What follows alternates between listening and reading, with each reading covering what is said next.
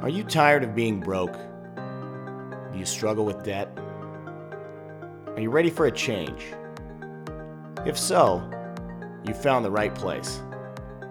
Welcome to the Proper Cents Podcast, where money doesn't talk, it works. My name is Eric, and I invite you to join me and my co hosts, Keith and Nick, as we reveal the truth about how to succeed financially. Whether you're just beginning your journey or have many miles behind you, we're here to help. If you would like to follow or contact us, visit propercents.com.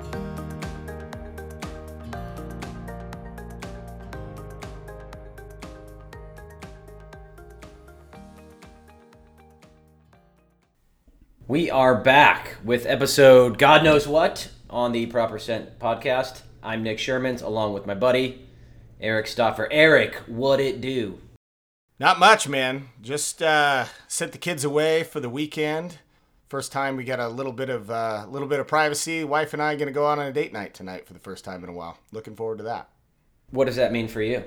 Uh, just movie, dinner, something simple. You know, get the training wheels back on. Remember what it's like to uh, run around town without the kids. I always find those nights have these you have these extremely high hopes and I'm going to do this and that and have adult time and then I end up falling asleep at 8:30 in my own drool on the couch. Maybe, that's just at my house. Well, the key to happiness is low expectations. And uh, I actually watched a TED talk on that, which was pretty enlightening. And he used the analogy of jeans you know 40 years ago you walked into the store and there was two pairs of jeans and they both sucked but your level of happiness with your choice was pretty good because your expectations were low now you walk into a jeans store or just a department store and there's 10,000 to choose from and the the the issue of having so much choice means that your expectations are so high that you struggle to actually be satisfied with your purchase even though they're a lot better than the jeans were 40 years ago so key to happiness low expectations so beat yourself down and lose your will to live, and then everything else will exceed expectations. Something like that. Or just don't overthink things in the positive way before they happen. So that way they you know if you if if it if it only che- achieves a 95 out of 100 but you expected a 98 you're going to be dissatisfied. If you expected an 80 and got an 85 then you're happy. So it's all about what you expected. So what are we talking about today? Today we've got an interesting topic that's actually, I think, very timely uh, with the given market with housing and everything. We're going to talk about the non obvious expenses that come with buying a home because we have a lot of first time home buyers that you know are used to renting and making a single payment and they think oh i'm just going to switch it over and, and buy a house and get into that whole game not fully appreciating how many costs and how many ongoing expenses come with that. So we're going to dive into some of those and uh, help maybe set some expectations for future homebuyers. So this actually strikes a chord with me. I was playing golf with a good friend. He's like 30 years old, just bought his first house, just got engaged. A lot of positive life changes for this young man. And he did all the right things. He put 20% down on his house. He had planned for repairs. I think his house needed a new roof and then he was super surprised about all the ancillary, not so obvious costs. We're prepared to talk about what those are at the start, so prior to buying your house, the ongoing costs, and maybe some things you, you didn't think about. And our, our goal is really to give people a sense of what it actually takes to operate a home, to give them a margin of safety so they're not scraping the bottom of the barrel just to operate a household. But before we dive into that, let's talk a little bit about the housing market in general, because I think we can both agree we're looking at an environment that in our lifetimes we've never seen, and even talking to people older than us, we've never seen. You know, we lived through the housing crash in the early 2000s or the mid 2000s. What do you call that? The aughts, the 2000 aughts. And so we've seen that, and that's helped frame sort of expectations for at least one generation. But this situation we find ourselves in, kind of coming out of the COVID pandemic, is just completely off the charts. We've never seen the uh, perfect storm, if you will, of all those things. So let's, before we dive into the hidden costs, let's talk about some of the triggers that are causing this massive home shortage and and accelerated pricing. And I would counter that that we've seen some of these symptoms play out before. I think COVID and the pandemic maybe led us down an, an area that we have not seen. Just to give you a sense of some of the levers that are being pushed or pulled to to bring us to this point in the housing markets. One, money is cheap, meaning rates are low. So someone can borrow at a low rate that incentivizes them to, to, to borrow, right? Because money is cheap, you can borrow more, you can borrow a lower cost of interest. That was a condition for the mid 2000s, the aughts, or whatever you said. Money was cheap, and that led to a lot of speculation. So that's going on right now. The second thing is supply is shallow, meaning there's not a lot of houses for sale. And a few things have been amplified by the pandemic. One, people are moving out of cities. People want to get away from other people. So they're looking for land, they're looking for places in the suburbs. And the other part of that is home builders and lumber. Lumber is a commodity that goes into housing, obviously. A lot of these lumber mills that produce the end product, wood, that goes into building a house, started to reduce capacity a couple years ago. And in the pandemic, as they as they thought demand was going to fall off a cliff, they reduced capacity further. So it's a it's a perfect storm of of lack of supply of homes, a commodity crunch, a labor shortage, which I didn't talk about. So the federal government is essentially competing with private labor in that the government is paying people essentially not to work. And the line between not working and working you know the wages there are pretty similar. So it's just created a, a messy perfect storm of factors that have led to housing prices going straight up. But if i was to point to two things it's the cheap money and lack of supply that are really driving the ascension of housing prices yeah i would agree with that as the primary drivers um, and those for people that aren't fully versed in this. In a static situation, the way interest rates affect home prices, because most people are buying based on their monthly payment, so their mortgage payment and what they can afford. So when interest rates go down, that means people can afford more house, and so it drives prices up. And then obviously the same sort of thing when you're talking about supply and demand on the supply side. If the supply is low and there's more people wanting to buy it, it drives the price up. And some of the sort of fringe things that are also adding to this is you have a no for no foreclosure situation right now. So instituted by the government just to keep everybody settled while we get through the pandemic. But what that means is a lot of the homes that would be churning due to foreclosures that would be up on the market, short sales, and then in, in addition, uh, there's a lot of renter protections out there where they haven't had to pay rent, you can't do evictions. So, those types of homes that an investor might own and eventually want to sell, they're having a hard time getting those things listed too.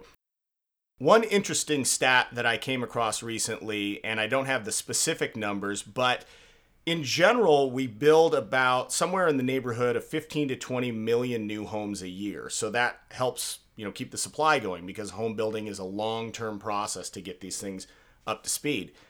And what happened after the 2007 2008 housing crisis is from 2000 or mortgage crisis from from uh, 2009 till about 2013, they built close to 10 million homes less than they do on average. And so not only have all of these other factors started to come into play, but we've got a supply shortage that is still a holdover from you know over 10 years ago that's still trying to get caught up. And so you know all of these factors kind of come together create a perfect storm and now you've got you know all cash buyers bidding out first time home buyers. You've also got investment firms that are moving into single family homes so they're buying up. It doesn't represent a huge percentage of the overall home bought or homes bought despite what the news says but there's just all of the factors that would work against someone getting into an affordable house are kind of all happening at the same time no and i think you're exactly right on the supply side further shallowing out supplies these big institutional piles of money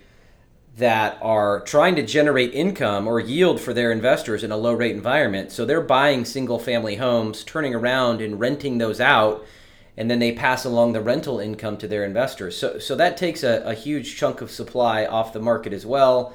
And we've all heard stories of bidding wars. Eric, you just kind of touched on it, where you know a house might be listed for three hundred and fifty thousand and it sells for for 475,000 and there's 50 bids on it in less than a week. Like that is the sign that's not the sign of a healthy market. Sure, that's good for sellers, but it's not so good for buyers. So we're going to talk about all of the fallout from this, not only as a buyer trying to secure a house, which would be difficult in a normal market environment. You know, this one's on steroids. And then all these ancillary costs that if you're if you're stretched going in to buying your house, how you can feel even more pressure if you're not factoring in these other not so obvious costs, which we're going to outline today. So let's get into the three primary categories purchase, so what it's going to cost you as you purchase and go through the loan process and the house buying process, the ongoing costs, so maintenance, taxes, insurance, all that good stuff, and then also maintenance as well, which can mean different things to different people depending on where where you live, how big your lot is, how big your house is, yada yada. So Eric, do you want to touch on the the purchase costs, which some might be obvious, some might not be so obvious? Sure, we'll cover sort of the big ones, the things that you may or may not know, or even if you know them, you might not fully understand them. So, when you're purchasing a house, it's not as simple as buying and selling other things like stocks, right? So you have a spot price on stocks, you could buy it and you could turn around and sell it tomorrow. And in modern day times, we don't have really any transaction fees. That's not the case with homes. There's a lot of fees that come along with it. The big ones, for example, is you have real estate commissions. And on average, you're going to be looking at about a 6% real estate commission for the sale of a house. Now, the good news for buyers is that in almost every situation, that's a part of the seller's cost. So they're going to pay those. But either way, because of those costs, that has to jack prices up slightly. And there are there are uh, agents out there that operate at lower at lower percentages. But this is one of those things, and I could go off for days on it. This is one of those things, Nick, that to me, it feels like the cost or the fees paid to real estate agents is detached from the service that you get. And I'm going to share a little experience here. We were interested, my wife and I, in looking at upsizing here sort of at the beginning of the pandemic, right before everything started to go through the roof. And we went to a friend of ours that is a very established real estate agent here in the Arizona marketplace and what I was expecting was to sit down, talk about what we wanted, give them ideas, you know, and obviously it's going to vary depending on who you're working with, but this is somebody that sells a lot of houses and finds a lot of houses for their buyers. But I go through the whole process thinking that I'm going to give this person that's going to then become an advocate for me, that's going to go find these homes, it's going to go out and find that lot that's slightly out of the area we said but has a great deal or this one or this one i thought there was something i mean this they, they stand to earn you know tens of thousands of dollars from this transaction and we were ready to go if we found something we wanted all i got was the equivalent of a Zillow search that emails to me every single day, the same listers or listings that I can find on realtor.com. And most of the time I'd already found them. And so I understand that there would be some transaction things that they would do. But when I actually stopped and looked at everything that was going to go into this and what they were going to provide for me in exchange for $20,000, it just really felt like a bum deal in terms of this. So there's a little bit of a tangent, but I've, I've had a beef to pick with the real estate commission system for a long time. And I'm really, really hoping that technology can step in at some point and disrupt this industry. What do you think about that? I think you're setting me up to go on a, a massive rant. That was my uh, intention. I can tell you that's why Redfin, Redfin, Zillow, Opendoor, which I own that stock uh, as a bet against the real estate complex, and I have many similar stories to you, Eric. And I and I call the real estate complex the most expensive DocuSign that anyone will ever sign. You know, back in the '70s, like you had the real estate agent that was hustling around. They'd put you in the back of their car and they'd go find some diamonds in the rough, and they would actually find you a house just because there was no online infrastructure, no online marketplace where you could sit in your pajamas and peruse a hundred, uh, you know, a hundred homes. Now, 99% of the houses people buy, and that might be an exaggeration, but they probably find them themselves browsing Redfin and Zillow. And I just think the real estate commissions are out of whack with the current landscape. it's fit for 1970. It's not fit for 2021. Hence, that's why I'm betting on disruptors with my own personal money. So, moving on to the next cost for especially first time home buyers, because in today's sort of elevated home price situation, it's often very difficult to come up with 20,000 or 20,000, excuse me, 20% on a down payment for something that's going to cost you two, three, four hundred thousand dollars for your first house, especially in most markets that people are looking. You've got rent, you've got living expenses, you're often fairly early in a career. If you've got dual income, that can certainly help. But saving 10, 20, 30, 40,000 dollars outside of all of your regular expenses can prove to be incredibly difficult. And so we have other options for loans, and you can do things with less than 20% down, but they generally come with what's called PMI. And PMI is an added insurance cost that covers the unlikely event that you default on your mortgage for the mortgage holder. So what that means is you're footing the bill an extra cost that can be anywhere from 50 to 200 to even $300 a month on top of your mortgage payment in addition to all of the other fees that you're paying. So you might run a calculator, and most online calculators will show you what the cost of the mortgage is, right? What the principal payment and what the interest payment will be. But they usually don't show PMI. Next, another thing people often don't think about, especially first time homebuyers, when you're usually moving out of someone else's house or a roommate situation or maybe just an apartment, when you go from a thousand square foot apartment into a 2,000 square foot plus house, you're going to have a lot of empty rooms that you need to fill. And so you have new furniture, you've got new area rugs, you've got lighting, you've got all the things that would make a house a home to add on top of that. And finally, for the big ones, the big ticket items that you usually will need to think about when you're buying a house is often appliances because many homeowners take their appliances with them or you're moving into a situation where the appliances are old and you want to upgrade so you could be looking at between furniture and appliances anywhere from five to ten thousand dollars just to get the house livable right out of the gate well and for you bros that maybe lived a fratastic lifestyle and you're in your late 20s or early 30s you meet a nice young lady you get engaged the Coors Light backlit bar sign probably doesn't work for her. You know, the couch that smells like beer and guac probably doesn't work for her. You know, the nasty fridge that you had in college, it just smells like the gates of hell when you open it. That's probably not going to work. So, you know, I, I, I, call this transition, and I went through this between a, batch, a bachelor bro to, to a grown man. Like, these are all grown man steps that you have to take, but they're not so obvious.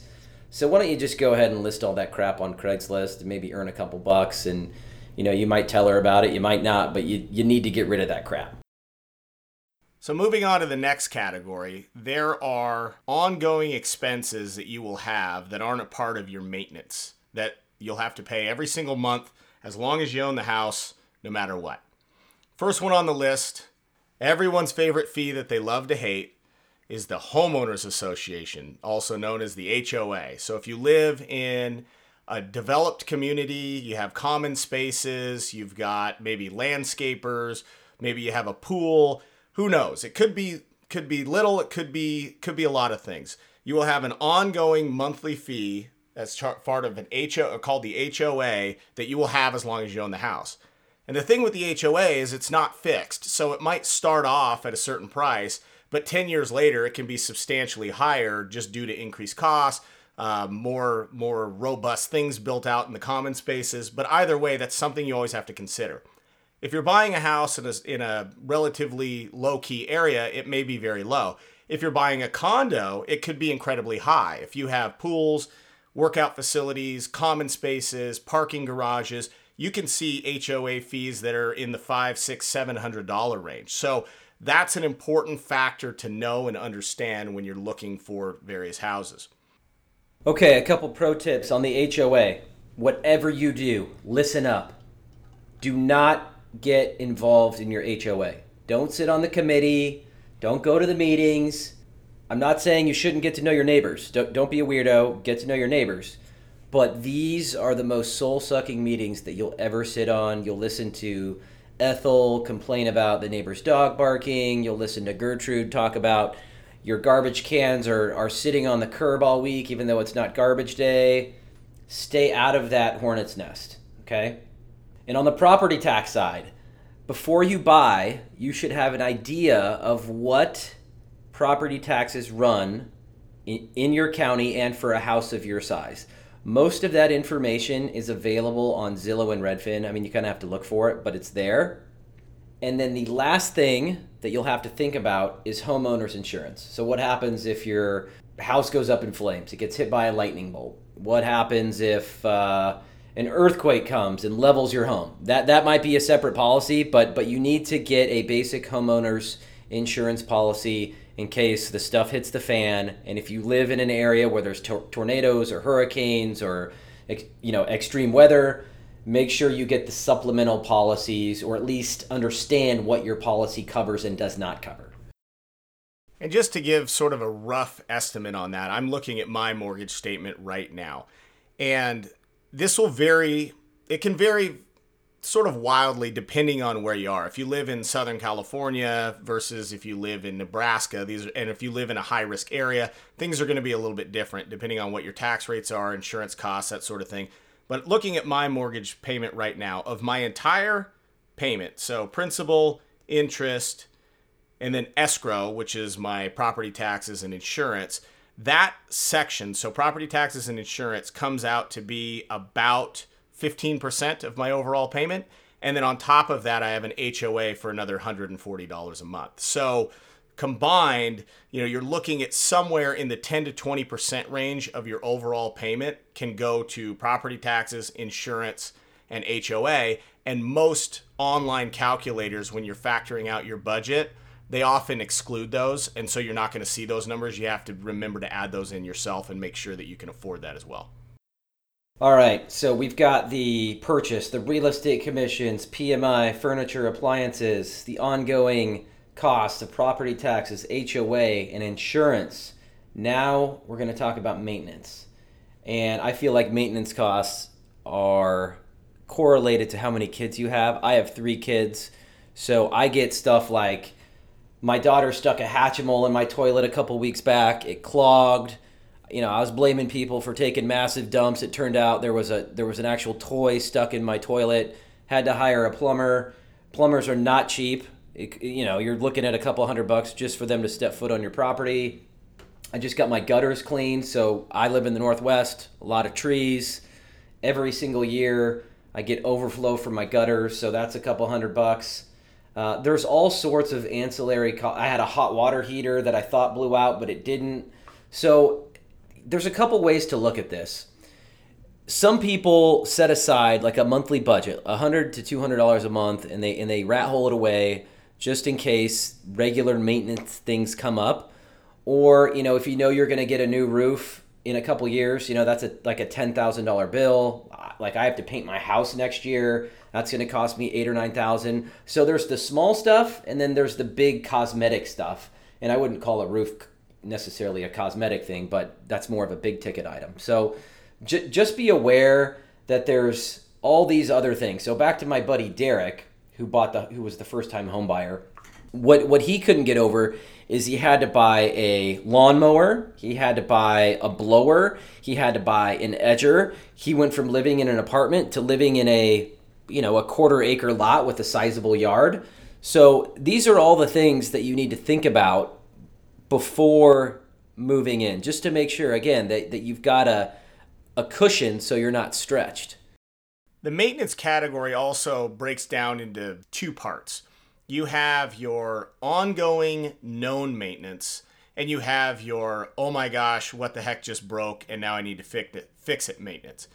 On the ongoing stuff, you know, you talked about roofs and painting houses. Those are the things that you should anticipate you're going to need to do. So, if you move into a house that has a brand new roof, great, you're probably going to get 15 or 20 years out of it.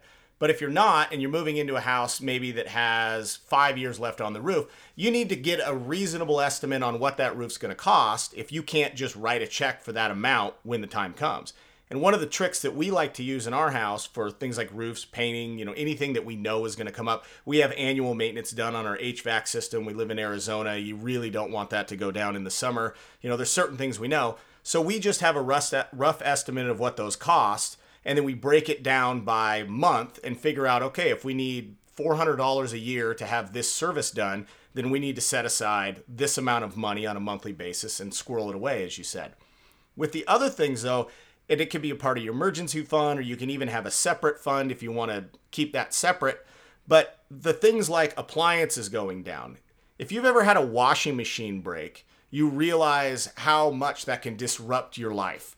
If your dishwasher is something you rely on, you know, it, your refrigerator is often covered by insurance, but there's going to be du- deductibles. There's all uh, food spoilage. There's all kinds of things that come up when you own a house. It's not like renting, and we'll talk about that in a little bit a little bit later. So, Eric, you're in a unique position in that you've moved across the country, or at least across multiple states, several different times. Can you talk about some of the obvious and maybe not so obvious costs that you incurred? Yeah, I've had the luxury, or whatever you want to call it, of, of living in a number of states now. Everybody hates moving. Everybody hates it, that the packing, the unpacking, but it can get very complicated when you're moving into a home that you're trying to close on at a specific date or or all of these other variables that po- start to pop in. But if you're ever moving across state lines or doing a long distance trip, the moving costs are either going to be on one end of the spectrum or the other, and there's nothing really in between. So, on one hand, you have white glove service that could cost you anywhere from $10,000 to $25,000 depending on size of house, distance of move, you know, timing, all of these other things. On the other end, you have a get a U-Haul, roll your own, do it yourself, pack everything up, drive a truck you're completely uncomfortable driving, and towing your car behind you and going for the long haul. And unfortunately, there's not a lot of things in the middle. And so, if you're considering that type of move, you really need to understand the cost of moving because if your company isn't paying for a relocation, it can be another ten, fifteen thousand dollars on top of the move. In addition to if you run into any delays, uh, you might have to put all your stuff in storage for a while, which I've had to do. Our home build took three extra months, so we were bouncing around between Airbnbs and hotels while bringing our kid to school, kids to school, while we were waiting for the home home to be built. So you always have to factor in a little bit of slush play money over on the side in the event that you're moving long distance and the timing doesn't match up. Eric, what are your thoughts about asking friends or family to help you move?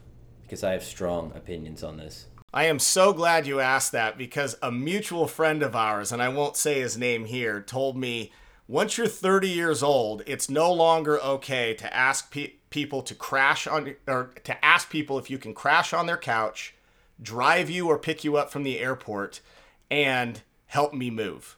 Those are the three things once you're 30 years old you you have to stop doing. Nobody wants to take you to the airport to pick you up. Nobody wants people cr- crashing on their couch because they're in town and don't want to get a hotel. And everybody hates helping people move. The thing with moving that we found though is that there are so many services out there now that can hook you up with local sort of independent movers. They show up, they can do it 10 times faster than you. They do it all day. They'll load the truck better than you, and they'll take everything off of it and put it into the room that you specify. And you don't have to lift anything until everything's done. And if you are moving homes or if you're buying a new home and you can't pay 200 bucks to have two grown people come do the heavy lifting for you, you got to gut it out yourself because don't ask your friend. They'll say yes because they're nice, but they do not want to do it. What do you think? Well, there's so many different layers to this. I think one, if if I've helped you move, like I helped my brother move, I don't feel bad about asking my brother to help me move. And I know that's different because he's my brother. But I, I get super offended when someone that maybe has one kid or zero kids asks me to help them move. I mean, I have three kids. I'm 39 years old. Guy, have some self awareness there, there's no way in hell I'm going to help you move, and it's offensive that you would even ask. I think a good rule of thumb, back to our mutual friend, and I, I bet if you gave me three guesses, I could, I could probably guess who that is. But That's that's actually a pretty decent list. I mean, again, going from frat bro to grown man, there's just certain things that change. And driving yourself to the airport in the era of Uber and Lyft, getting yourself to the airport should not be bestowed upon other people with other shit going on. So I, I applaud that person. I think those are good mental shortcuts. So if, if, if you're the guy who's got blinders on, just asking people, kids, no kids, if they can help you move, get some self awareness. No one wants to help you move. Figure it out. So coming back on point here, when we're talking about all of these sort of unforeseen expenses or expenses that especially first time home buyers may not be aware of, how do you make the transition from the rental world into the home ownership world more comfortable knowing that these kind of expenses are going to crop up? I think there's a couple layers here again. One, it all comes back to buying a house that you can afford. Right? If you're stretched from day one, it's going to be really hard to have enough saved up to do all these other things because unexpected stuff is going to happen. You know, I'll say it again. If 2020 taught us anything, your plan's not going to go according to plan. Okay? And then to counter that, I think there needs to be either when you buy your house, a set aside pot of money for fixes and maintenance and upkeep. And then going forward, you should figure out how much your maintenance budget is going to be if that's 200 or 300 bucks a month. And even if you have nothing going on that month it's if it's in the middle of winter you can you can develop a saving habit to build that fund up for when your washer and dryer goes out or your fridge blows up or you need a new roof or yada yada. So buy a house you can afford save x amount a month to build up that maintenance fund. And expanding a little bit more on the maintenance side of things things like appliances HVAC systems, you know, all of the electrical things that you rely on on a daily basis. As you own the home over a period of time, the better you maintain those things, the more you service them. You know, it might seem annoying to have your HVAC system checked out every year and spend some, you know, spend $200 to have somebody come in and clean it out and do all this. And that might seem like an unnecessary expense. But I can tell you from firsthand experience or secondhand experience, when your air conditioning unit goes out in the middle of summer in a hot climate and it costs $5,000 for somebody to come out and it's going to take them six days to get out and be able to replace it, you would have rather have been just maintaining it over the time. So, taking care of your things is one of the easiest and cheapest ways to lower your overall maintenance cost as a homeowner because we all hear about the people that never drain their hot water tanks or never have their systems looked at and they're the ones that experience sudden collapse of those systems at the worst possible time and then need to fork over thousands of dollars to get an emergency fix on it. So, stay on top of your things, follow a maintenance schedule and keep them up to date and that cost that you spend on that will more than pay for itself and then this is the last comment that I'll say. This came over me when I bought my first house. You know, you're all excited, you want to have people over, but then you realize there's just a lot to get your household looking the way that you want it. And there's this feeling that you need to have it all dialed in on on day 1 or you know, even the first year. And what I came to realize was it was more budget friendly if I just went at my own pace. Pace, excuse me like I, I didn't need to get that huge rug that cost a thousand dollars for my for my master room on on on week one. So make a list and prioritize what's important to you, what is going to get your household up and running to your satisfaction, and then move the non-essential extras more towards the bottom of your list. It'll make your life a lot easier. So my closing thought for those of you that are considering buying your first home and moving from the rental world into the home ownership world, you can't think of them as the same thing. They're two completely different beasts. With renting, you pay a fixed price that can change over time, but you know what you're paying. You know if you have a $1,500 rent payment, that if the water heater goes out, or the AC stops working, or the dishwasher stops working, or there's a leak in the bathroom, you call the landlord, and they're obligated to come over and fix it in a reasonable amount of time. A $1,500 rent payment does not equal a $1,500 mortgage payment because of all of the costs that we talked about. So, when you're putting together your first time home buyer budget and trying to redo your personal finances around those numbers, you have to factor in these numbers we're talking about. A good rule of thumb, and it'll vary dramatically depending on where you live, but the general rule is 1 to 2% of the overall home price as your annual maintenance budget. If you live in a high cost area like San Francisco or Southern California or New York, it could be a lot smaller than that because the actual house cost of repairs is not going to match what the property value is.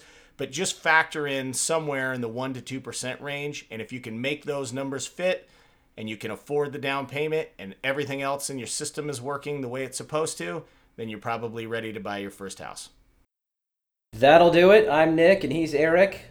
Hopefully, after this, you will have a better sense of what it actually costs to run a household Join us next time for another edition of the Proper Cents podcast. Find out more financial topics at propercents.com.